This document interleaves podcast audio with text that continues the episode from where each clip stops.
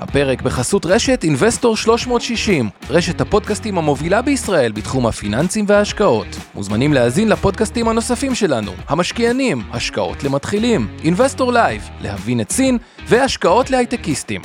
הופק ונערך על ידי שמע, פודקאסטים ויצירות סאונד.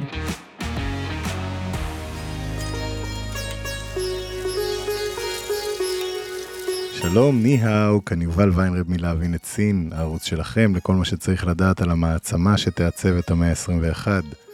בפרק היום אני מארח לשיחה את אלירן אלימלך, דיפלומט והנספח הכלכלי בבייג'ין לשעבר, אה, מומחה בחדשנות טכנולוגית גלובלית, וכיום סמנכ"ל פיתוח ecosystem ב Start-Up Nation Central. תהיה שיחה מעניינת אני בטוח, אז האזנה נעימה ותהנו.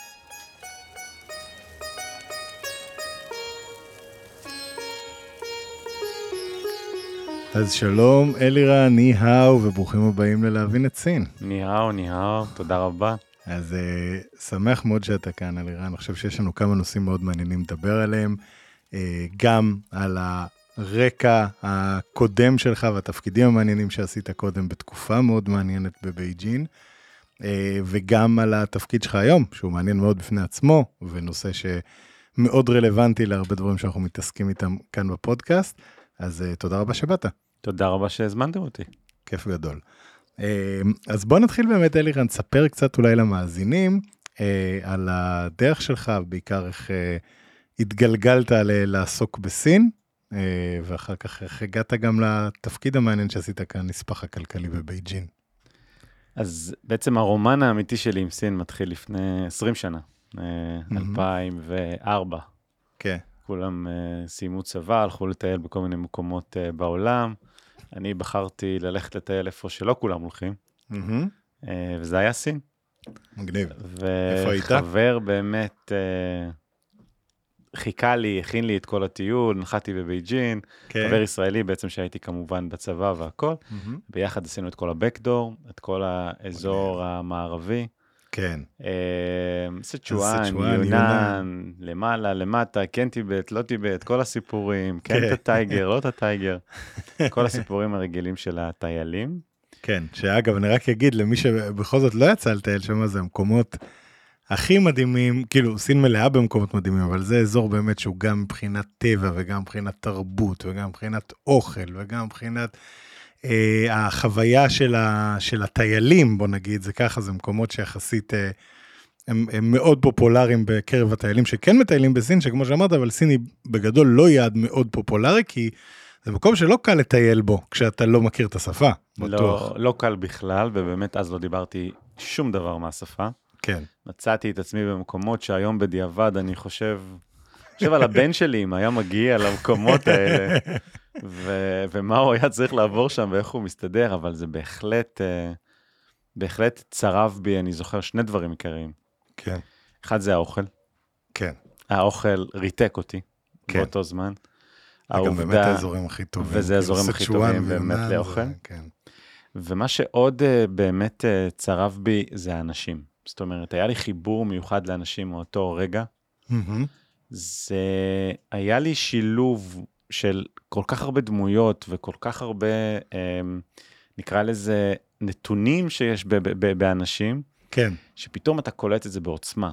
אתה רואה שיש בהם המון טוב, אתה רואה שיש בהם המון פחד, אתה רואה שיש בהם המון חוכמה, כן, אתה רואה שיש בהם המון יכולות אלתור, כן. אבל אתה רואה שיש בהם גם המון עומק, ואת כל זה באמת, בלי לדבר את השפה, זה, הבנתי. זהו, זה מדהים שאתה מצליח לקלוט את כל הדברים האלה, גם בלי שאתה מבין את השפה, ועוד בתקופה צריך להגיד, היום תטייל במקומות האלה עם אנגלית, ואיך שחבר טוב שלי היה אומר, אני ידעתי שלוש מילים שטיילתי בסין, ג'ייגה, נייגה ומיו. זה מה שהוא ידע, זה אה, this, that ואין, או לא. בדיוק. אז, אה, אז, אז, אז נכון. אבל, אבל זה, אני אומר, אז כאילו באמת, אני חושב שכמעט אף אחד, אולי אם היית מגיע לאיזה גסט האוס שבמקרה רגיל למערביים, אולי הם קצת יודעים לשבור את השיניים עם אנגלית, אבל אז זה ממש, תסתדר. זה היה, אין- זה, אין זה. ממש היה ארדקור. היה ב... כן. אם כן היית מגיע באמת. למקומות היותר מרכזיים, בערים היותר גדולות, יונן וכולי, אז כן, מהמם, היה שם את ההמבורגר ליידי ש... שאפשר היה לאכול כן. שם, כן, למי שזוכר את המקום, אבל אה, כן, במקומות היותר נידחים, זה היה וואו, זה היה ממש ממש ממש קשוח. אה, אבל אה, אני חושב שכל העסק הזה ממש, ריתק אותך כזה. ריתק אותי. כן, וזה מה שהוביל אותי בעצם אחר כך לחזור לארץ, אחרי שלושה חודשים של טיול, כן. לעשות את הפסיכומטרי, ו- ו- ופשוט לרוץ ללמוד לימודי מזרח אסיה. מדהים. אז אמרת, אני חזרת משם בקטע שוואו, אני רוצה הכיוון. להעמיק בדבר הזה ולהבין... אה, זה הכיוון. מעניין. היה גם אה, המלצה שכן, התחילה פחות או יותר ב- בתקופה הזאת, והיא ממשיכה עד היום. אני כן. מתאר שאנחנו נדבר על ההמלצה הזאת, כן, אבל סין זה העתיד. כן, כן, זאת כן. אומרת, שאם התייעצת עם אנשים, מה, מה ללמוד, מה לעשות, האם ללכת ללמוד סין, סין זה עתיד, סין זה עתיד, לך תלמד את סין, לך תלמד כן, סינית, כן, כן, זה יעזור לך. נכון. אה, נדבר על זה עוד. כן, כן, זה מאוד מתקשר לתפקיד שעשית, אני חושב, בבייג'ין, ו-. ולתקופה שעשית אותו, אבל בדיוק. אז באמת כן. הלכתי ללמוד סינית באוניברסיטה העברית. כן, אה, לימודי מזרח אסיה, אה, הרבה חברים מאז הם חברים טובים עד היום. כן. אני חושב שנתון מעניין שבמחזור שלנו. אה, 80 אחוז בערך מצאו את עצמם אחר כך בסין. וואו. לתקופה מאוד ממושכת של אה, עבודה, של חיים, של לימודים. זאת אומרת, וואו, הרבה מהאנשים מאוד. באמת התגלגלו אחר כך לשם. אה, מהתקופה הזאת אני זוכר באמת שני דברים עיקריים. אחד, היה לי מאוד קשה עם הסינית, כן, מאוד קשה. כן. אה, היה לי קשה... נשמע כמו סינית בשבילך. נשמע כמו סינית, כן. בדיוק. אבל uh, התחברתי מאוד לצד היצירתי של השפה, לצד כן. היותר uh, פיקטוגרפי של השפה.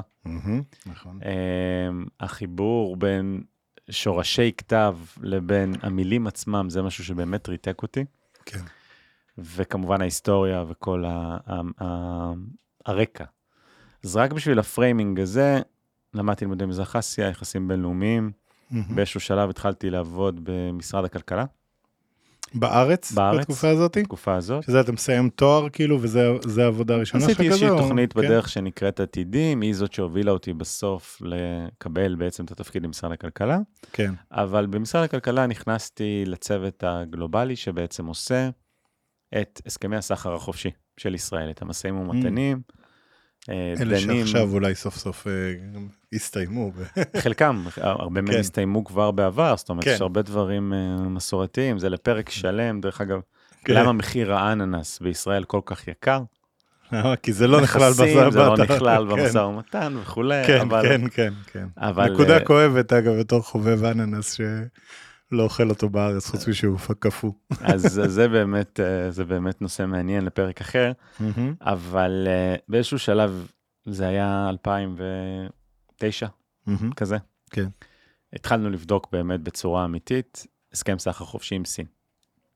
שזה אתה עושה במשרד הכלכלה בירושלים. אבל, משרד כן? הכלכלה במטה. בירושלים, כן. בגדול, רק למי שלא מכיר, לפני בכלל שניגשים למשא ומתן, עושים סקר כדאיות. אתה בודק כן. רגע באמת, אתה לוקח את כל הסחורות הקיימות שנסחרות היום בין ישראל לסין, כן. מה המיסוי שלהם, מה החסמים שלהם, ומה ניתן לעשות על מנת לאפשר ליותר סחורות מהמדינה שלך להגיע למדינת היעד. כן. ואז אתה פשוט אגב, ממש... זה, זה מסתכל בעיקר על, על הצד הזה של בסוף בייצוא מהנראה, שמסתכלים גם על העניין של היבוא, הורדת יוקר המחיה, או כל מיני דברים כאלה, כלומר, מסתכלים על שני הכיוונים, כן, אבל כיוון הייצוא החוצה הוא הכיוון היותר מעניין. דומיננטי יותר. הוא הכיוון כן. הדומיננטי יותר, כי הוא בסוף מניע הרבה מנגנונים פנימיים נוספים של מיסוי, כן, של לוגיסטיקה, כן, של צדדים שלישיים שנהנים מהסחר הזה, כן, לעומת יבוא שהוא יותר רזה יותר מבחינת. ה- הערך שלו כן. לכלכלה.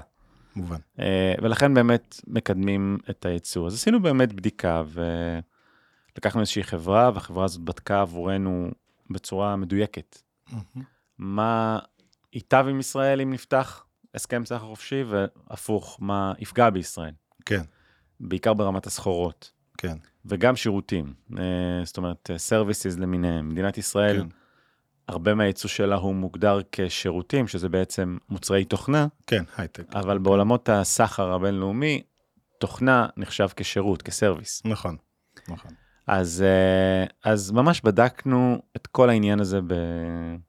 בצורה מאוד מאוד מפורטת. כן. ו...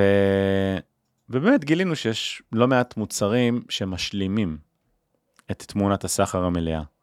אנחנו מייצרים חלקים מסוימים של מעבד האינטל לצורך העניין שמיוצר בקריית גת, הוא יוצא אחר כך למקומות מסוימים בסין, מורכב בסין, ואחר כך נשלח החוצה לכל העולם. זאת אומרת, יש כן. יתרון הדדי לשני, לשתי המדינות, להוריד מכסים, על מנת לייצר מוצרים יותר אטרקטיביים ולהגדיל את המרג'ינים שלהם מבחינת בזירה הרווח. הגלובלית גם. כלומר, לא בזירה רק הגלובלית. ביניהם, כן. עכשיו, אה, כשמסתכלים רגע על, הסתכלנו אז על מפת הייצוא הישראלי לסין, דרך אגב, היא לא שונה מהיום. כן. פשוט גדולה יותר היום. בדיוק. כאילו, אבל- היו אה, שני מוצרים. שהחזיקו בצורה מאוד משמעותית את הסחר.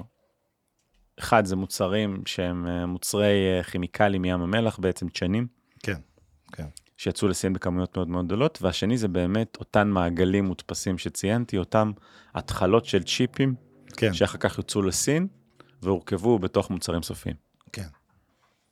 וזה החזיק באמת 76% מה... 76% מהייצוא. הישראלי? אז, וואו. לפני, באמת כן. זה היה 2009, 2010, כן. היום התמונה קצת שונה. אבל מה שעוד הבנו זה שיש איזשהו זנב מאוד מאוד מאוד ארוך של המון טכנולוגיות, בעיקר בעולמות הבריאות, מהמם. המים, טכנולוגיות המים למיניהם, החקלאות.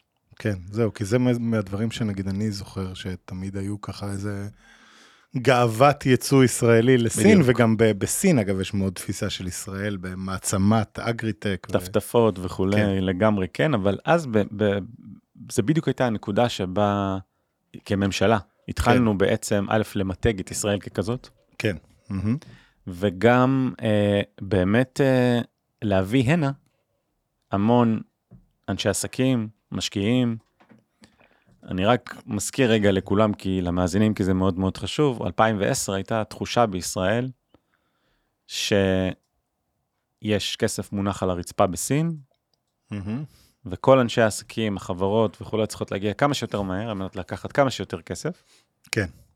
לזה גם נגיע בהמשך. כן, כן, כן. אבל, אה, אבל זאת הייתה התחושה. ו-to cut a long story short, באמת הגענו למצב ש... אחת המסקנות המרכזיות בסקר הייתה שצריך לפתוח מרכז, משרד, מהמם. שהוא G2G, government to government, כן. בבייג'ין, שהוא יעזור בעצם לכל הזנב הארוך הזה להיכנס. ברמת ההסכמים, ברמת המיסוי, ברמת ההגנה על פטנטים וסימני מסחר. חשוב מאוד, כן. אז, אז הרעיון רק בשביל אה, הזנב ארוך, אתה מתכוון בעצם לכל מה שהוא לא שני הענפי ייצוא המאוד גדולים האלה, שהם בפני עצמם, בלי שום עזרה, גם ככה מעגלים מודפסים ודשנים. וחומרים כאלה, גם ככה עובדים. בדיוק. בוא נרים את כל השאר בעצם. בדיוק. וככה בעצם התגלגלתי לתפקיד הזה. אמ, לתפקיד של הנספח לתפקיד של הכלכלי. הנספח המסחרי, בדיוק. זאת אומרת, אם אני רגע מחבר את הקצוות, כן, אז uh, זאת הייתה המסקנה מהמרכז, מה, מה, סליחה, מהסקר כדאיות שעשינו. הוצאנו את הרעיון לפועל, ובאמת uh, פתחנו תקן מהמם. לנספח לדיפלומט בשגרירות ישראל בבייג'ין. היה מכרז, אני זכיתי במכרז, כן, וככה מצאתי את עצמי בעצם עם דרכון דיפלומטי. דרך אגב, זה היה ש... בערך פחות משנה אחרי שהתחתנו, אשתי רצתה להרוג אותי באותו זמן. תאר לעצמי. Uh, לימים זה הפך להיות אחת מהחוויות המשפחתיות שלנו מדהימות, המדהימות. בטח, כן. אבל... הילדים עוד זוכרים סינית? היו לכם ילדים שנולדו שם? אז או- הגדולה באמת נולדה לקראת הסוף, היא לא אה, זוכרת סין, היא אוקיי, היא כן. רק היום משוויצה בבית ספר שהיא כאילו נולדה בסין, למרות שהיא באמת סין, נולדה כן. בארץ, אבל היא מתרברבת מזה באהבה, כן. ואנחנו מחזקים את זה.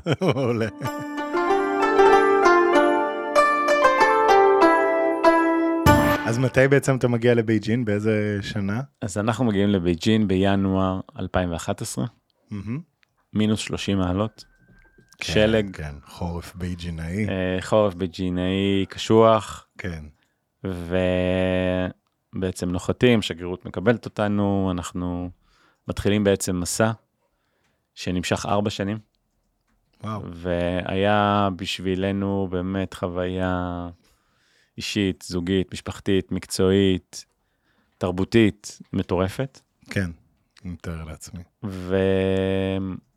ואני חושב, אם אני רגע, אני זוכר שמאוד התרגשתי.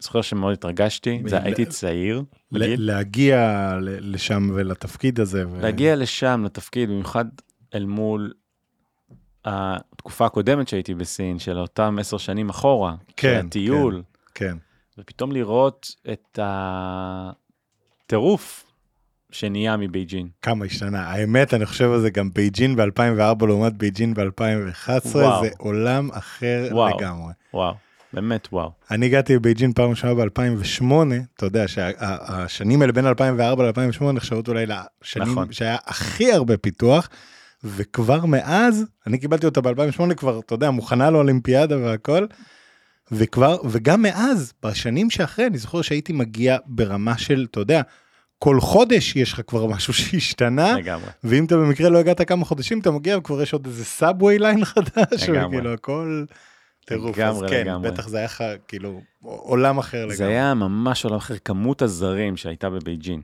כן, היא הייתה ממש... זה היה פיק בערך, זה היה אגב. פיק, זה היה פיק כן, מאוד נכון. מאוד מאוד חזק. דרך אגב, לימים הבנתי מהמם, שפולקסווגן, חברת כן. פולקסווגן בעצם, כן, אה, באמת הכניסה משהו כמו 400 משפחות לבייג'ין וואו, בתקופת זמן של שנתיים, מדהים. בגלל מפעלים, בגלל כן, רכישות כן, שהם עשו והכל, נכון. ו... ובאמת ראית המון, אה, המון גרמנים. כן, ראית המון, המון אה, שפה ו... גם הקהילה הישראלית בתקופה הזאת בבייג'ין, אה, בסוג של שיא, אני חושב, בכמה שנים. האלה. כן, כן, זה היה באמת תקופת הזהב של, ה... אז- של הקהילה הישראלית. אז, אז בוא נגיד אולי באמת גם משהו חשוב, כי אחד הדברים ש, שדיברנו עליהם קצת עוד לפני הפרק, זה שאתה היית אולי בתקופה הכי מעניינת של שינוי, בעיקר בצד הכלכלי, אבל לא רק, אה, די בהכל, של מעבר בעצם בין אה, השלטון של חו ג'ינטאו, שבעצם מסיים את תפקידו בסוף 2012, שנחשבת לתקופה שבה סין היא הכי פתוחה שהיא הייתה, הכי אה, צומחת, בוא נגיד, או בוא, הכי מאפשרת כלכלית ועסקית אה, דברים, אה, פרקטיקות מסוימות או חופשיות יותר. ו, וגם צריך להגיד, וגם אולי התקופה הכי מושחתת ב, בסין. אה, ואז מגיע אה, שי ג'ינפינג, עולה בתחילת 2013, בהתחלה חושבים שהוא מין איזה מועמד אה, פשרה כזה, ומישהו שימשיך את הקו של אבא שלו הצטיין בו, של המשך הפיתוח והפתיחה למערב וזה. די מהר מבינים שזה לא מה שהוא מתכנן לעשות, וזה מאוד משפיע גם על השאפתנות של סין בזירה הבינלאומית, כלומר איך שהיא ממצבת את עצמה בעולם והאומץ שלה לבוא ולהגיד מה היא רוצה לעשות בזירה הגלובלית. וגם אה, מבחינת הפרקטיקות העסקיות בתוך סין עצמה ובסחר של סין, אה, תקופה מרתקת להיות בה בתפקיד שאתה היית, כי באמת אתה רוא- רואה את הסוויץ' הזה קורה בטח מול העיניים, אפילו שכמובן אחרי זה זה עוד אה, החריף אפשר להגיד, אבל תספר אז באמת, אולי, אולי תתחיל דווקא מ... מ מאיך איך זה הרגיש כשהגעת מבחינת הסביבה העסקית והשיתופי פעולה ואיך זה היה לחברות ישראליות ואיך אתה ראית, איך הרגשת בעצם כשקרה השינוי הזה. אז אה, בוא נתחיל מהמונית, כן, בסדר? אוקיי. אה, מבחן המוני. מבחן המונית. אתה עולה למונית, אומר לנהג שלום, מקשקש איתו איזה כמה מילים, אומר לו, אני מישראל, והוא ישר עונה לך בצורה מאוד מאוד פשוטה. ישראל, אנשים ישראלים הם חכמים, כן, בישראל, בישראל יש את ים המלח, כן, ואלה שני הדברים העיקריים שהנהג מונית הבייג'ינאי יודע להגיד על ישראל. באופן יש יפה, לו- כן? הוא לא יודע להגיד דברים קשים על ירי, על מלחמות, על אה, כן. סכסוכים, כן, וזה מה שנחרט. יהודים חכמים, ביהודים יש את ים המלח. כן, כן, כן. פעם אגב צריך לעשות, אתה יודע, איזה פרק שבו כל מדינה והשני משפטים שסינים יודעים בדיוק. להגיד עליה. בדיוק. גרמנים, או, אתם עושים מכוניות מעולות, שוויצרים, אה, שעונים, שעונים, בדיוק, כן. כן. אז אני חושב שאם רגע יוצאים ממבחן המונית ונכנסים כן. רגע לסביבה העסקית, כן, הייתה תפיסה מאוד אה, דומה. זאת אומרת, התייחסו לסחורות הישראליות, טכנולוגיות הישראליות, כפורצי דרך, כמשבשי טכנולוגיות ועולם, disruptive, מה שנקרא, כן, מה שנקרא. אה, ובאמת רצו מאוד מאוד מאוד להיות חלק מה, מהדבר הזה. כן. אני חושב שמהר מאוד הבנתי את המודל הרצוי מהמם. מצד התפיסה העסקית, ומהר מאוד הבנתי גם שזה לא יעבוד. אוקיי. מעניין. אמ, כי אם אני, אנחנו באותו זמן בבייג'ין גרנו באיזושהי שכונה מאוד אה, מפונפנת, כן. והסתכלתי תמיד על השכנים שלי, ודיברתי איתם, ניסיתי להבין איך הם עשו כסף. זאת אומרת, ממה הם התעשרו. כן.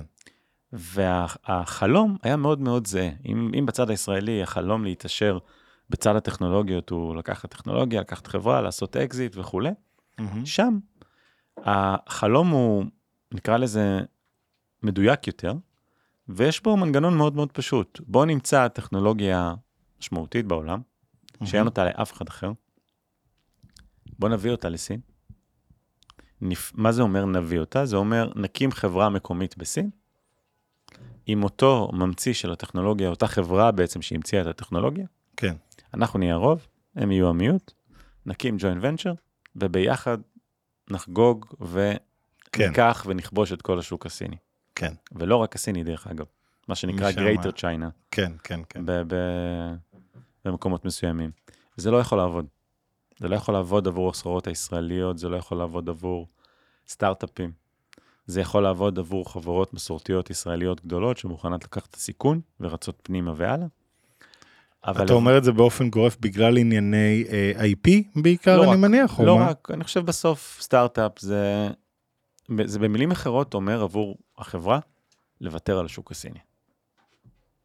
הם- לוותר על ה- על היכולת שליטה וקבלת החלטות בשוק בדיוק. הסיני, או גם הדבר היה יכול להיות יותר גרוע, שבסוף גם כלכלית על השוק הסיני, כי אתה תמצא את עצמך, ש- שעשית את כל המאמצים, ובסוף איכשהו הרווחים נעלמים באיזה חברת בת אה, שאין לך שליטה בה, או לא יודע, חברה אחות. תראה, אז אני מיני- חייב להגיד ברמה הבאמת, אה, הבאמת אה, אישית, אני נכוויתי מהמשפט האחרון שאמרת כן. עכשיו. כן, היה איזשהו עסק פרטי אחר כך שהקמתי, ולימים הוא התאדה, כן. אבל גם בשותפות כזאת? גם בשותפות כזאת, כן, לא הגענו אפילו למצב של השותפות, זאת אומרת, עוד, עוד הרבה לפני אנחנו כבר כן, יצאנו מזה. כן. אבל uh, אני חושב שזה בעיקר בהיבט של החוסר שליטה. זאת אומרת, אם אתה מקים בהגדרה שותפות, שאתה המיעוט בה, אפילו אם אתה אחוז אחד אל מול, אבל אתה עדיין מיעוט, כן, אתה לא שולט. ואלה, זה מסוג ההחלטות שלא עוברות בורד של חברת הזנק ישראלית, חברת סטארט-אפ ישראלית, זה, זה קשוח. כן, נכון. אז מהר מאוד גם הגיע העניין של הכסף. זאת אומרת, אוקיי, אז אם נשקיע בארץ. אם הוא ישקיע, כסף הסיני ישקיע אצלי בארץ כסף, זה יגרום לי בצורה יותר משמעותית לרצות לעשות איתו את הג'וינט ונצ'ר העסקי הזה שם. כן, אמ, ואז זה הפך להיות שאלה מאוד מאוד אה, עסקית ושונה ממקרה אחד לשני. זאת אומרת, האם כמות הכסף מספיקה? כן. מה אנחנו עושים עם הכסף? עבור מה צבוע הכסף? באיזה תנאים הוא מגיע? ואז נחליט אם זה שווה לנו כחברה וכארגון או לא. כן. אבל אני חוזר רגע באמת ל, ל, לתפיסה, שאלת התפיסה, זאת אומרת, איך תפסו חברות ישראליות, מהמם. והיה פה משהו מאוד מעניין בצד ה... בין הצד העסקי לבין הצד הממשלתי. הצד העסקי הסיני חשב שהמפתח לעבוד עם חברות וטכנולוגיות ישראליות זה דרך הממשל הישראלי. כן, פרקטיקה סינית, שים. השלכה, מה שנקרא, כן. פרקטיקה סינית ידועה. אהה, אני חושב שבכיוון ההפוך, חברות ישראליות חשבו שגם זאת הדרך להגיע אל חברות מסוימות סיניות, מהמם. ושוב, אני מזכיר את מה שציינת מקודם, תקופה מלאה בשוחד כן, ובתהליכים מאוד מאוד uh, משמעותיים, וכן, היה איזשהו עניין כל הזמן מצד אנשי עסקים ישראלים לחבור לאנשי ממשל סינים, ובאמצעותם uh, להגיע לכל מיני uh, עסקאות מעניינות. כן. היו שני אירועים מרכזיים שאני חושב הדהדו אצלי וגם אצל קהילת העסקים הישראלית, באמת את העניין הזה של ה... נקרא לזה, שהכל רעוע, שהכל כן. בקלות יכול להיעלם. כן, כן, כן. אז אחד מהם בעצם היה הסיפור של בוש אילי, כן. שהיה ראש המחוז בסצ'ואן, סימנו אותו בצורה מאוד מאוד כן, ב- משמעותית להיות בצ'ונצ'ינג היה... בצ'ונצ'ינג, בכיר סליחה, נכון. בצ'ונצ'ינג, נכון? בצ'וקצ'ינג, בדיוק. ו- וזה באמת, הוא, הוא כאילו סוג של היה ראש בראש עם שי ג'ינפינג על מי כן. ה alpha dog, בוא נגיד, של דור ההמשך. בדיוק, עכשיו, בתוך העיניים של השגרירות בעצם, מהמם. אז לא רק אנחנו השגרירות היחידה שסימנה אותו כשליט הבא, כן, כל השגרירויות פשוט עטו עליו. וואלה, מעניין.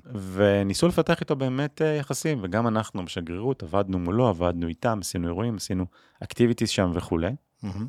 רק למי שלא מכיר את הסיפור, אז ביום בהיר אחד הגיעה משטרה, תפסה אותו ואת אשתו. מהמם.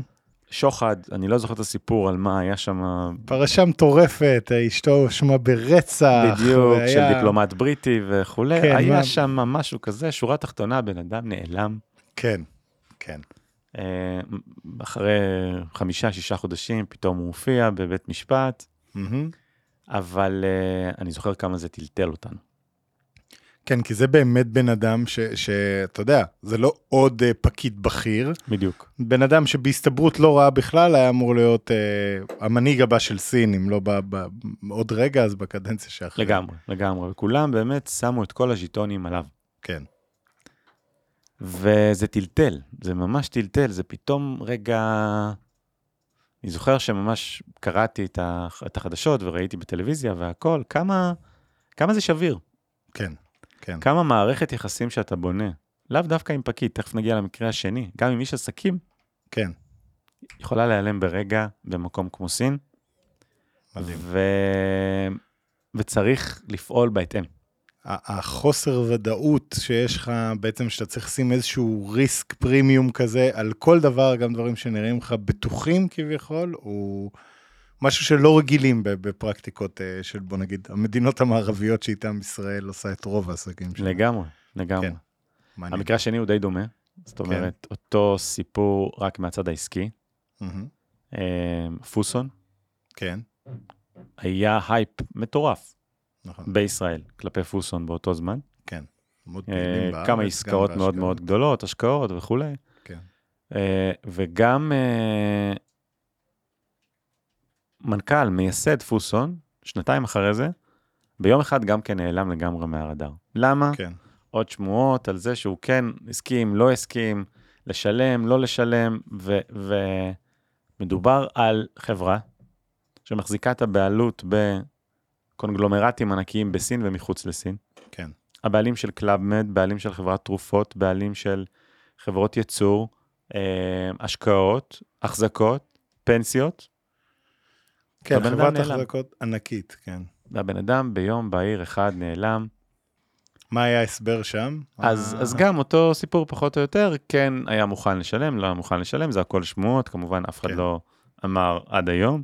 וגם הוא תוך חצי שנה, שמונה חודשים, פתאום תמונה, חוזר למשרד, יושב כן. במשרד, ממשיך לעבוד, הכל כרגיל. מאולף היטב. בדיוק. היה ספר, וזה בעצם המקרה השלישי, היה ספר שקראתי באותו זמן, כן. אמ, שאחת הקולגות בשגרירות אה, נתנה לי לקרוא. סיפור בעצם, אמ, אני לא זוכר את השם המלא של הספר, אבל הסיפור היה על אה, פקיד מהמם. באחת הרשויות המקומיות בצ'נגדו, כן, שמספר פשוט את הסיפור שלו, מה זה להיות פקיד ממשלה, מעניין. ועם וואלה. איזה דינמיקות הוא מתמודד. נשמע כמו ספר שאני צריך לקרוא, תדוג לנו אותו אחרי זה אני ונוסיף להערות של הפרק. אשמח, יש מצב. שאפילו יש לי אותו עדיין בבית. אבל uh, מרתק, ממש מרתק, וזה גרם לי פשוט להבין דינמיקה בין משרדית כן, ברשות מקומית, בצ'נגדו, והבנתי המון דברים מאז.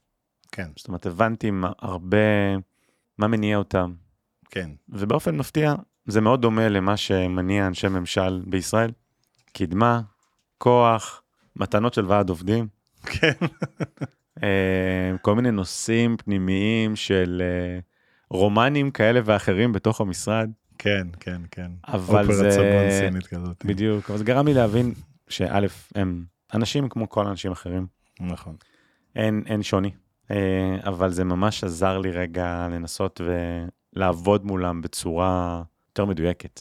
כן, זה, זה נקודה מאוד מאוד מאוד חשובה, אני חושב, אלירן, אני תמיד, אגב, זה, לא, זה באמת לא נכון רק לסין, אבל אתה יודע, תמיד כשאתה בא לעשות אה, אה, עסקים או, או שיתופי פעולה, בעיקר עם חברות גדולות או גופים גדולים וכאלה, בסוף צריך לזכור שלכל בן אדם יש איזה סט כאלה של KPIs שהוא צריך להגיע אליהם, ואם אתה יודע מה ה-KPIs שלו, אז אתה צריך לחשוב על איך אתה לא מציג את הדבר כמו שנראה לך שהוא מעניין את העולם, אלא איך זה סוגר לו את הפינות בתוך ה-KPI שלו, ולאנשים האלה שמפעילים הרבה פעמים, כל מיני פקידים כאלה, שמפעילים את הכלכלה, בסוף הרבה פעמים בגלל בן אדם כזה, אם אתה לא, אם אין לך דרך לעקוף את זה, והרבה פעמים אין, זה מה שיכול להפיל או, או, או להצליח עם העסקה. לגמרי, לגמרי. אז זה נקודה מאוד מאוד חשובה להבין מה מניע אותם, מה חשוב להם, מה, מה, מה צריך, מה השיקולים שעוברים להם בראש. אה, נשמח לקרוא את הספר הזה.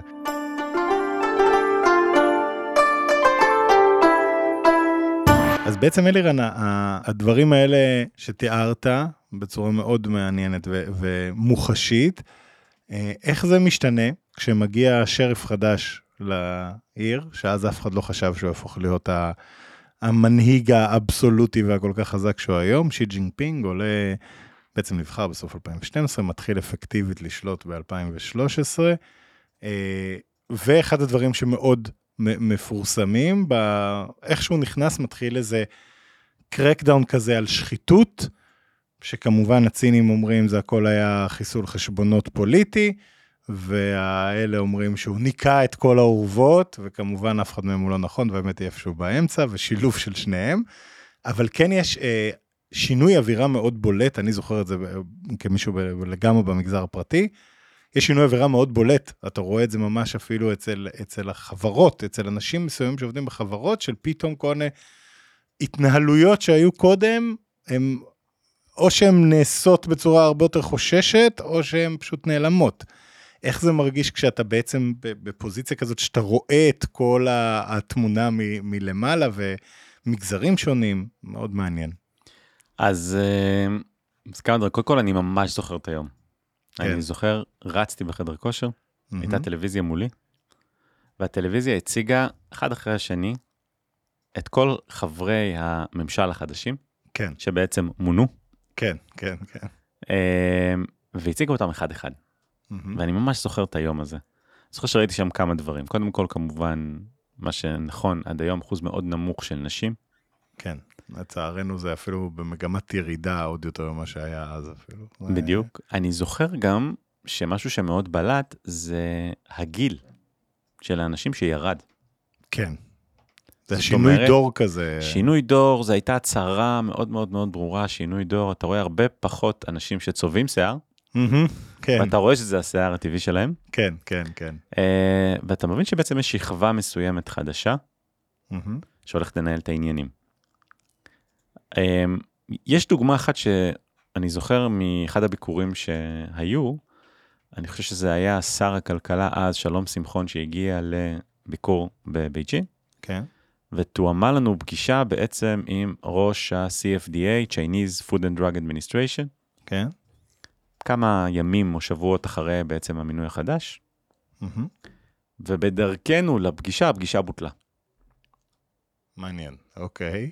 עם שר. עם שר. לא... שר, זה כן. אבל, זה כן, חתיכת כן. דבר. לא, לא אמורים לעשות דבר לא כזה. לא אמורים לעשות כן. דבר כזה.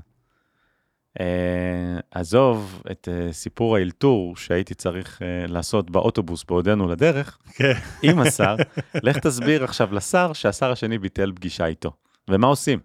מדהים, וואו, אה? לא, לא סיטואציה קלילה להיות. ממש, ממש לא סיטואציה קלילה, כן. אבל uh, כן הרגשת שהדברים קשורים אחד בשני. זאת אומרת, ישראל בכל זאת, כבר ב-2012-2013, מדינה שעושה המון רעש. כן. ומגיע שר כלכלה לפגוש מישהו שהוא בסוף אמון על אישורים, הוא רגולטור, הוא כן. פקיד פר אקסלנס. כן, כן, כן. היה ברקע, אם למי שזוכר, שנתיים אחורה, פרשה מאוד קשה של תינוקות, כן. שבעצם נפטרו כתוצאה ממזון נכון, תינוקות שלא אושר. נכון, זה היה מקבילה של פרשת הרמדיה הסינית. המקבילה של פר... כן. בדיוק, ו... ובאמת מונה מישהו חדש, והוא באמת הגיע לשלטון, ו... אבל כן היה חשש, היה חשש לא ליפול, לא לעשות טעויות, לא להגיד משהו שלא צריך להגיד. אמ, כי באמת הרבה אנשים רצו, רצו להתקדם, הם הרגישו שזה הזמן שלהם כן. לרוץ קדימה. זה מקרה אחד שזכור לי, מקרה נוסף שזכור לי, דווקא לא בבייג'ין, במקומות יותר אה, מרוחקים, מהמם. היו המון פרויקטים בזמנו של מימון. זאת כן. אומרת, מימון היה שם המשחק. כן, נכון. במיוחד אחרי המשבר של 2008, בדיוק. סין דוחפת המון המון כסף למימון פרויקטים גרנדיוזיים, חלקם מיותרים, חלקם פחות, בדיוק. אבל כן. עכשיו, המימון הזה גם הגיע back to back עם איזושהי התחייבות למימון ממדינות אחרות. גם מדינת ישראל בעצם. אה, העניקה הסכם הגנה מסוים ל... כן. בין ממשלת סין לממשלת ישראל על פרויקטים מסוימים. במילים אחרות, יכולת להגיע למצב שאם אתה רוצה לבנות מרכז דימות בבית חולים בצ'ונג מהמם.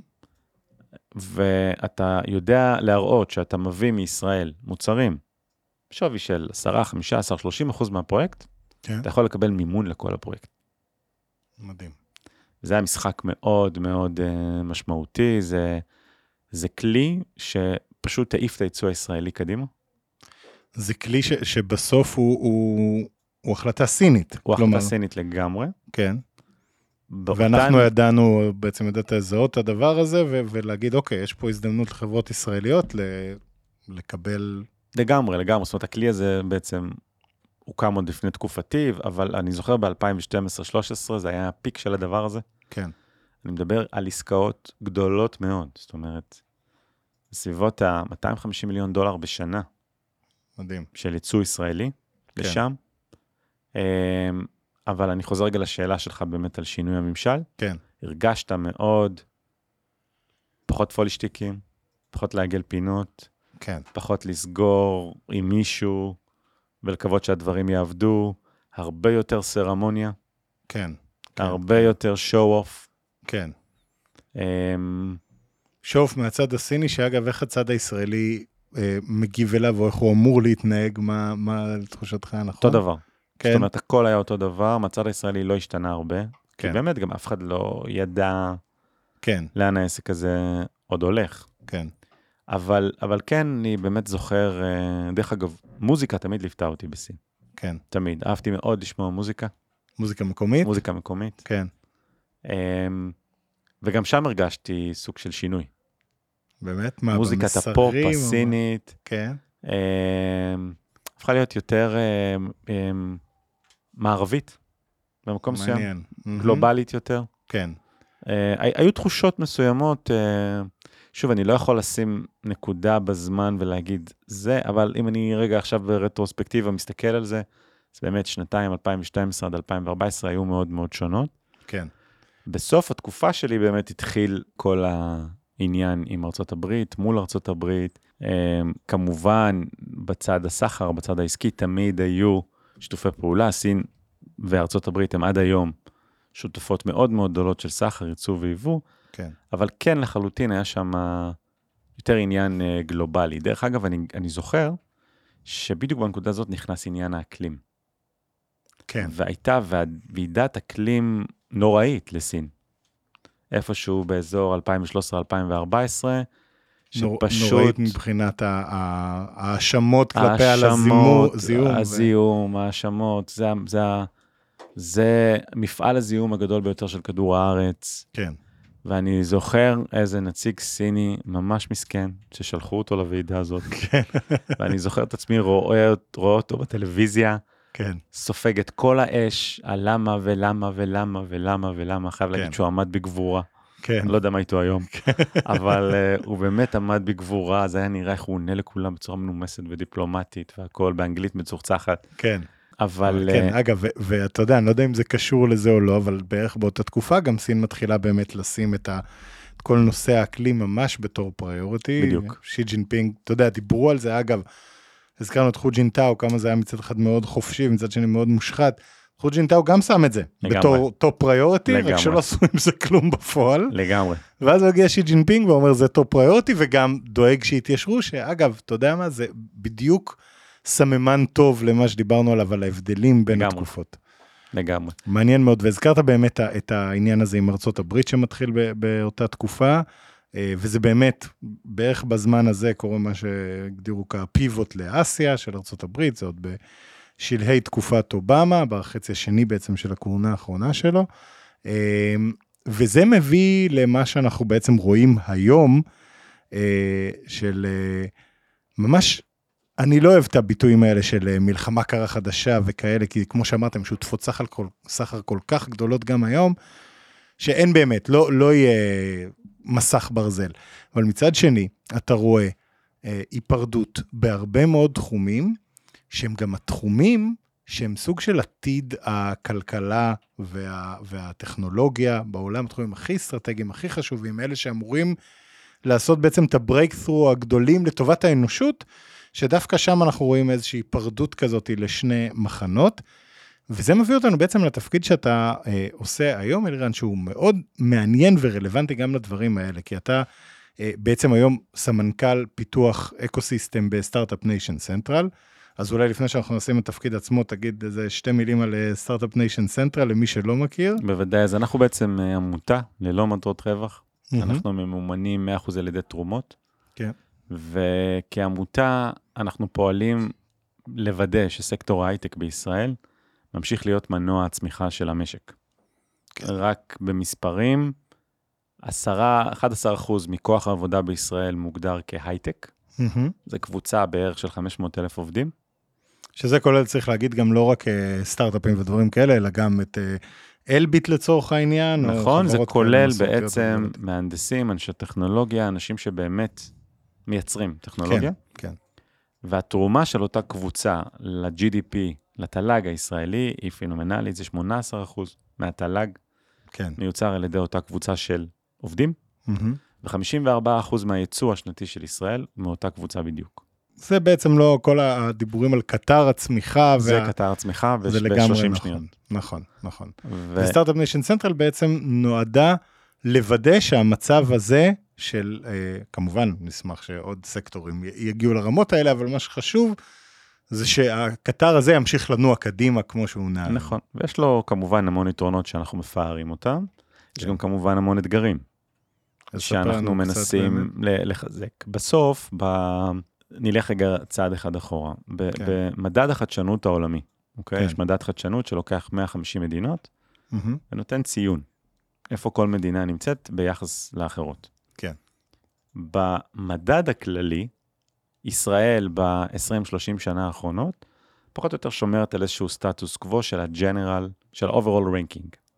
שהוא מה, איפה בערך? מקום 16, מקום 17, 18, כן. 19. בשנים הכי טובות היינו 13-14, בשנים הכי גרועות היינו ב-19.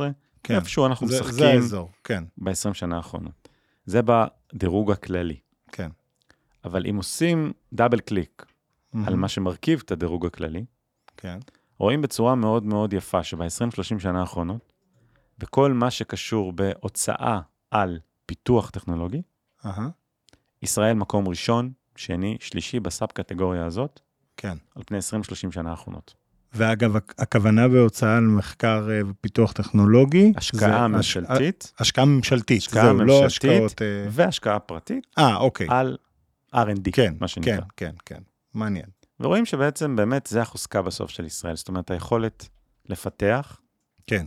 ולקחת את הפיתוח הלאה לכדי חברה, מוצר, IP, trademark וכולי, נכון. ישראל למעלה, ממש למעלה. שזה אגב נקודה מעניינת, כי אתה יודע, אחד הדברים ש, שתמיד אה, אני ראיתי קורים בצורה מאוד מוצלחת, שכן היה את החיבור הזה של ישראל וסין בזווית הטכנולוגית, זה באמת לדעת לנצל את היתרונות והחסרונות של כל אחד, ולדעת לקחת את היכולת של הישראלים, החברות הישראליות, להביא חדשנות פורצת דרך, לבנות מוצרים שבבסיס שלהם הם מאוד מעניינים או מביאים ערך אמיתי, ולהשתמש ביכולת של סין, הרבה פעמים עושים את זה אגב גם עם ארצות הברית, זה תלוי בקטגוריה ואיפה אתה, אבל בעצם להשתמש ביכולת שלהם לקחת ולעשות לזה scale-up, ולבנות מזה איזה משהו שהוא ככה אתה יודע, מכונה שעובדת על כל הגלובוס ויודעת לעשות את זה בכמויות גדולות ובצורה מאוד מסודרת.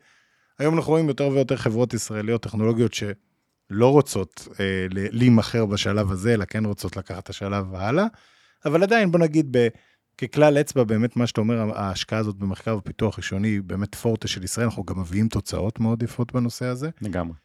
אמ, ואז השאלה, בעצם, אתה אחראי על פיתוח אקו-סיסטם, שאני, אקו-סיסטם הכוונה לאקו-סיסטם פה בתוך ישראל, או ברמה הגלובלית?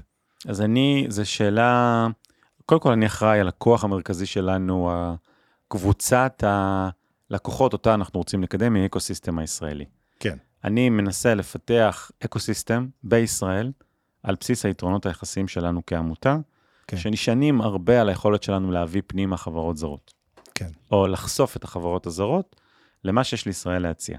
כן. באופן ספציפי, בתפיסה שלנו, כשאנחנו אומרים על אקו-סיסטם מפותח, אנחנו מסתכלים על uh, אגרגציה בעצם של ארבעה משתנים עיקריים. אחד, זה כמות הכסף שמושקע, כן. פר סקטור. שתיים, זה כמות היזמות, יזמים, חברות וכולי, שישנה בסקטור. מהמם. שלוש, זה מה ה pipeline האקדמאי של מחקר. מה בסקטור? הכוונה ב... אה, זאת אומרת, אוקיי. כמה מחקרים אבל מהאקדמיה. מהאקדמיה? לא כלומר מחקר, אוקיי. מהאקדמיה. כן. והנושא הרביעי זה כמות החברות הזרות בכל סקטור. ואנחנו בעצם מנסים לעשות אגרגציה של ארבעת המשתנים האלה, ופשוט לקחת אותם קדימה בכמה סקטורים ספציפיים שזיהינו. אוקיי. אני מנסה רגע להחזיר את זה לסין, כן. ואומר את הדבר הבא. היכולת לפתח אקו-סיסטם מקומי של חדשנות של כל מדינה, בסוף מורכב, בגדול, בפשט של זה, משני דברים עיקריים. תביא, שפוך הרבה כסף, כן. תביא אנשים טובים, יצא חדשנות. נכון. הסינים ניסו לדלג כן. על החלק שלה, תביא אנשים טובים. כן. הגדילו את הצד של הכסף, כן. ובפרספקטיבה הישראלית אמרו את הדבר הבא, במקום להביא את האנשים, בוא נביא את החברות, כן. ונביא הרבה כסף, ואז יהיה לנו חדשנות. כן. לא עבד. לא עבד. אם מסתכלים, דרך אגב, על אותו מדד חדשנות, המדינה הראשונה שמובילה את המדד בשנים האחרונות היא שווייץ. מעניין. ולא בגלל השוקולדים או השעונים, מדעי החיים. המון, המון, המון, המון מחקר, המון פיתוח בעולמות מדעי החיים. הממשלה המקומית, דרך אגב, דרום קוריאה היא המדינה הבאה אחריה. כן. לוקחות את דרום העניין קוריאה הזה, זה גם מאוד, אבל אני חושב, אה, כאילו מה שאתה מצפה. כי באמת, אה, אחד נכון. הדברים, וזה, וזה נושא מעולה שאתה מעלה כאן, כי בעצם אנחנו חושבים על הייטק, מה שתמיד בכותרות, או בדרך כלל בכותרות, זה הדברים היותר consumer facing, בוא נגיד הקלאסיים, כל מיני מוצרי SaaS אולי, אם אתם בתוך התעשייה, אבל בסוף, דברים שעושים באמת שינוי ענק ו- ומדהים בחיים של כולנו, זה באמת בתחום התרופות. והביוטק וכל מיני אה, הנדסה גנטית שרק התחלנו ל- ל- ל- לגרד את הקצה של זה, וכל מיני דברים כאלה. אה, קוריאה טובה גם בכל הדברים הקלאסיים של טלפונים וטלוויזיות ומכוניות, אבל גם באמת בדברים האלה. שווייץ, כמו שאמרת, נכון. היא, היא אקספרט בצד של מדעי החיים. ואיפה איפה ישראל נמצאת? כלומר, איפה המקומות שישראל יותר חזקה בהם? אני חושב שהיום אה, באופן, אה, נקרא לזה גלובלי, לא רק בהקשר של סין, מהמם. ישראל עדיין חזקה בעולמות הסייבר. כן, אם אתה לוקח את הסייבר, אז מסתכל, לצורך העניין, ב-2022, שני שליש מכל ההשקעות הגלובליות בעולם בחדשנות בסייבר היו בישראל. זה נתון מטורף. מטורף. מדינה של עשרה מיליון אנשים, מטורף. פלנטה של כמעט שמונה מיליארד עוד מעט, ויש לנו... לגמרי. כן, מדהים. אה, טכנולוגיות הפינטק שיצאו מישראל, טכנולוגיות הייצור המתקדם שיצאו בישראל, ב... נקרא לזה העשור האחרון בעצם עשו, יצרו רפיוטיישן מאוד מעניין לישראל, כן, בצד של חדשנות. אנחנו נכנסים היום לאיזשהו גל חדש של סקטורים, כן. שהוא במיוחד תוצאה של הקוביד והקורונה. מהמם. הוא יותר עם uh, מיתוג, או, או נקרא לזה סממנים ו storytelling של sustainability, של מהמם. impact, של כן. food security, כן, של one planet, one health, one global neighborhood וכולי. כן. והטכנולוגיות הישראליות עפות על זה. זאת אומרת, אם אנחנו מסתכלים רגע היום, אז בואו ניקח את עולם הפודטק לצורך העניין. כן. אמ, ישראל היא מעצמה של טכנולוגיות בתחום הפודטק. יש המון אתגרים לסקטור הזה היום, המון. אמ, דרך אגב, אתגרים מאוד קריטיים, שאם ישראל לא תדע לענות עליהם מיד, בטווח הזמן המיידי, הם פשוט יקרסו. אז, אז אתה ממש מביא ל, בדיוק לנקודה שאיתה רציתי לגעת איתך, אלירן, כי בעצם, דיברת קודם על סייבר, ברור לגמרי שסייבר זה סינים מחוץ לתמונה. אני לא חושב שיש בר דעת שחושב אחרת, זה ברור. אבל אנחנו מגיעים למקומות כמו uh, sustainability ו-food security ו-food tech ודברים כאלה שסין חורטת על דגלה, וזה אחד הדברים הכי חשובים והכי אסטרטגיים גם לה. כביכול, על פניו, מקום שבו אין אה, מקום לתחרות בין מעצמות, זה אינטרס של כולם, כולם רוצים את אותו דבר. ה-greater good לעולם יבוא גם מזה שהסינים ידעו ל- ל- לאכול בצורה, ל- ל- ליצור אוכל בצורה יותר יעילה, יותר מזינה, דברים כאלה.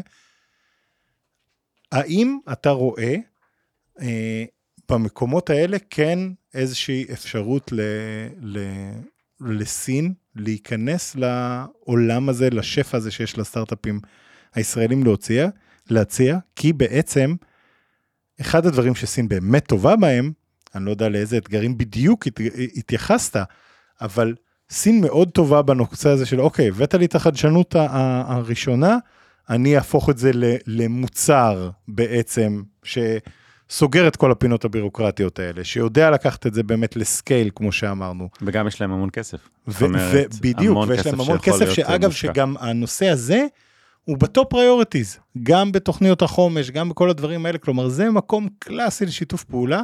האם אתה בתפקיד שלך רואה שיש אה, נכונות מצד האקו-סיסטם הישראלי של סטארט-אפים ו-VCs וכל החבר'ה האלה, לקבל כניסה סינית לעולם הזה? כי אנחנו יודעים שבהרבה מקומות אחרים, סין אה, סוג של הפכה להיות מין גורם סיכון כזה שתיקח כסף מהם, לא תקבל כסף מ-VC אמריקאי אחרי זה. אז האם במקום הזה יש איזשהו הבדל, או ש... שגם שם לצערנו זה... אז אה, לשמחתי אני כבר לא דיפלומט, כן. אז אני יכול לתת לך את התשובה האמיתית, התשובה היא לא ולא ולא, לצערי הרב. עצוב. עצוב. ובואו רגע נפתח את זה שנייה. כן. זה נכון שסין שמה לעצמה את העניין הזה ב top priority, וזה לא רק food, דרך אגב, זה גם אנרגיה, זה גם בריאות נכון, וכולי. כל ה sustainability למיניו. אני חושב שמה שקרה, דרך אגב, להודו, מהמם. קורה בצורה מאוד משמעותית עכשיו לסין. מאוד מאוד מאוד local patriot, local production. כן, תרצה משאבים שלנו כממשלה, כמדינה, בתנאים שלנו, כן. והם לא עולים בקנה אחד עם התנאים הישראלים. רובם ככולם מכנסים את התנאים מהר מאוד ל-local production, local development, local taxation. אגב, לא עושה שכל אבל בחלק מהמקומות, אם אתה רוצה לייצר בייצור המוני ואתה רוצה עכשיו לייצר לא רק לישראל ולייצר לכמה שווקים באירופה, אלא להפוך את זה עכשיו למשהו שהוא גלובלי, שאתה נכנס למקומות שאגב, כנראה הכי צריכות את ה-food security הזה, בדרום הגלובלי, בדרום מזרח אסיה, באפריקה, במקומות כאלה לא הגיוני, ובוא נשים בצד שנייה את השלושה מיליארד איש שחיים בין סין להודו, לא שווה אה, לעשות אבל את ה production בסין לחברות ישראליות ולהגיד אוקיי בוא נעשה פה joint venture כי אני יודע גם אגב לא יודע בתחום הזה ספציפי אבל בהרבה מקומות גם התחומים של ה joint ventures מאוד השתנו בסין נכון. בשמונה תשע שנים האחרונות זה כבר לא מה שדיברת עליו אז שלא משנה מה אתה תהיה מיעוט בג'וינט ונצ'ר היום כבר יש כל מיני אה, מודלים שאפשר לעבוד לפעמים.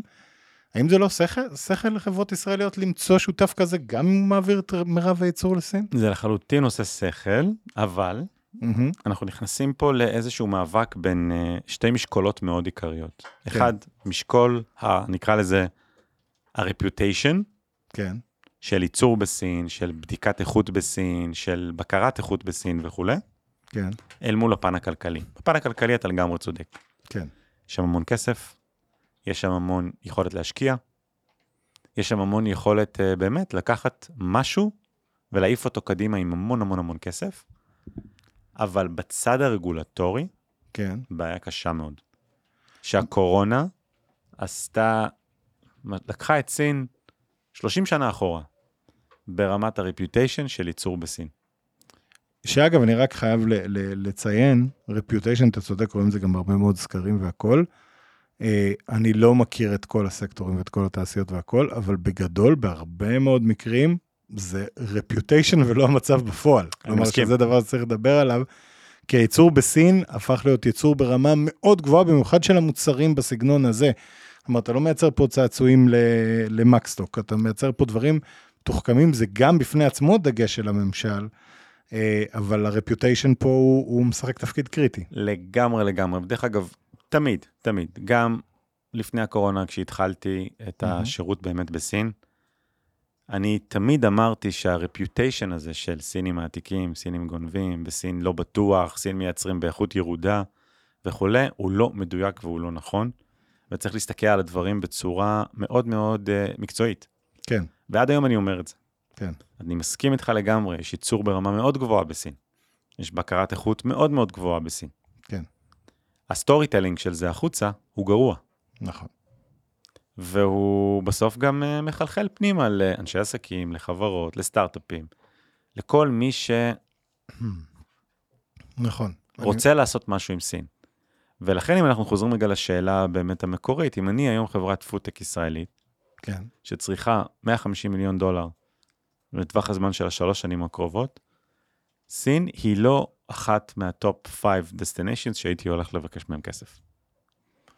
בגלל עניין ה reputation של זה שזה יקרה לך בעצם לייצר בסין, ואז אתה כאילו תהיה נגוע בזה. עכשיו, אני חייב לשאול אותך בהקשר הזה, אלירן, כמה מהדבר הזה הוא באמת עניין של רפיוטיישן על הייצור, וכמה הוא מאבקים, אה, אתה יודע, גיאופוליטיים. אנחנו רואים את זה בהרבה מקומות אה, של השחרה, בין אם זה מהצד הסיני על ארצות הברית, ומארצות הברית על הצד הסיני. כמה מזה הוא באמת תכלס עניין של הרפיוטיישן, ואנחנו מפחדים שלא תוכל למכור כי זה כאילו יצור רע, וכמה מזה זה פשוט לא רוצים שתעבוד עם סין. תשובה ד', כל התשובות נכונות. אני חושב שבסוף, אה, ב- ב- בקצה זה באמת אה, כל הדברים. תראה, מצד אחד זה באמת רפיוטיישן. מצד שני, בסוף שמגיעה החלטה לבורד, שרובו קרנות אמריקאיות, כן, לקחת המון כסף מסין, שהוא תמיד, תמיד, תמיד גם כסף יקר. כן. זאת אומרת, הוא לא כסף זול. הוא כן. בא עם עוד המון דרישות מהמם. נוספות.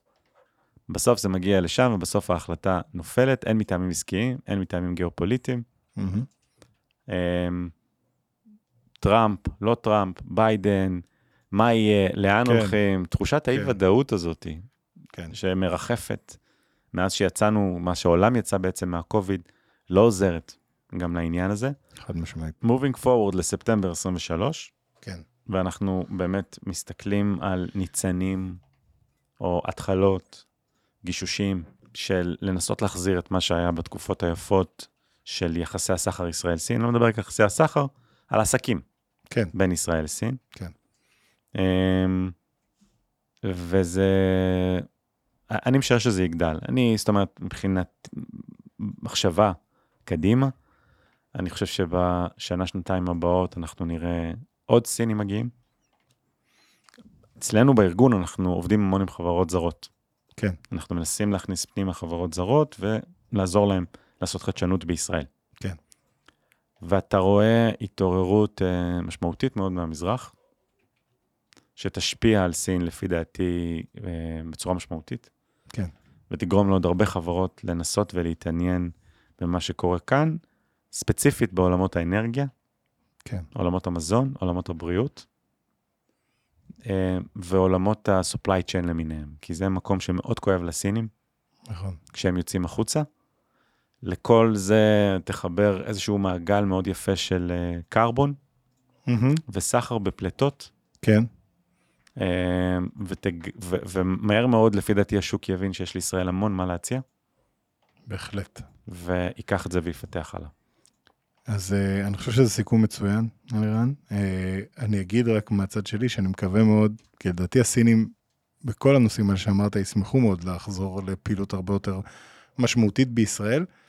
אני מקווה שנצליח ליצור להם סביבה שבה הם מרגישים גם uh, רצויים, ושבוא נגיד זה ככה, דיברתי על זה בדיוק בפרק לא מזמן, על זה שזה בסדר גמור שדברים מסוימים יהיו מחוץ לתחום. צריך לשים לב שמבהירים בדיוק מה מחוץ לתחום ומה כן בתחום, כי יש דברים כמו הנושאים האלה שהזכרת, שבסוף לא לסין, לא לארצות הברית ובטח לא לישראל, יש אינטרס שיהיה פה איזה דיווייד עולמי בתחום הזה, צריך ללכת למקומות שיודעים לעשות את זה הכי ביעילות, הכי בצורה איכותית, כי זה לטובת האנושות כולה. נשמע cheesy, אבל זה הכי נכון. הדברים האלה בסוף, כולנו חיים על אותה פלנטה, כולנו עם אותם משאבים מוגבלים, כל מה שנוכל לעשות את זה יעזור לכולנו. אני מקווה שנצליח ליצור את המצב הזה גם בשביל אה, להחזיר את, ה, את הסינים, לפחות בתחומים האלה, להיות יותר מעורבים כאן, ואני חושב שארגונים כמו סטארט-אפ ניישן סנטרל עושים עבודת אה, קודש בעזרה הזאת של לחבר את העולם אה, לישראל, אז אני מקווה שגם בזה נראה את זה בקרוב. אה, המון מאוד. תודה שהגעת, ערן, הייתה שיחה מרתקת, ממש שמחתי אה, לשמוע ממך גם על החוויות האישיות שלך, גם על התובנות שלך, המון תודה. תודה רבה לכם. תודה רבה שהגעתם עד כאן. אם נהניתם, אני אשמח אם תדרגו את הפודקאסט בפלטפורמה שבה אתם שומעים אותו. תעזרו לו להגיע לעוד אנשים, מוזמנים לשתף אותו עם חברות וחברים שנראה לכם שימצאו אותו מעניין. יכולים להצטרף לקבוצת הפייסבוק או לערוץ הטלגרם של להבין את סין, או לעקוב אחריי בטוויטר כדי לקבל עדכונים יומיומיים על מדינת המרכז. כל הלינקים בהערות של הפרק, כולל כמה נושאים שדיברנו עליהם היום בפרק. אה, אם אתם רוצים להאזין לפודקאסטים נוספים בנושאי פיננסים והשקעות, אני מזמין אתכם להאזין לפודקאסטים של רשת אינבסטור 360. אני יובל ויינרב, תודה רבה לאלירן אלימלך שהתארח אצלנו היום, לשם הפודקאסטים ויצירות סאונד על ההפקה, ובמיוחד לטובה שמאנוב שהייתה איתנו כאן באולפן. תודה רבה לכם על ההאזנה, ועד הפעם הבאה, צייצ'יאן. מעוניינים ללמוד יותר על עולם ההשקעות? האזינו לפודקאסטים נוספים שלנו. המשקיענים, אבנר סטפאק ועומר רבינוביץ' בתוכנית אקטואלית עם כל מה שחם בעולם ההשקעות. אינבסטור 360 לייב, אורן ברסקי ועומר רבינוביץ' מארחים את בכירי שוק ההון ומבינים את הטרנדים החשובים לשנים הקרובות. להבין את סין עם יובל ויינרב, עם כל מה שרציתם לדעת על הענקית מהמזרח. השקעות להייטקיסטים עם צח איציק, שיבנה איתכם תוכנית כלכלית להגשמת החלומות שלכם, והפודקאסט ההשקעות למתחילים, לכל מי שעושה את צעדיו הראשונים בעולם ההשקעות.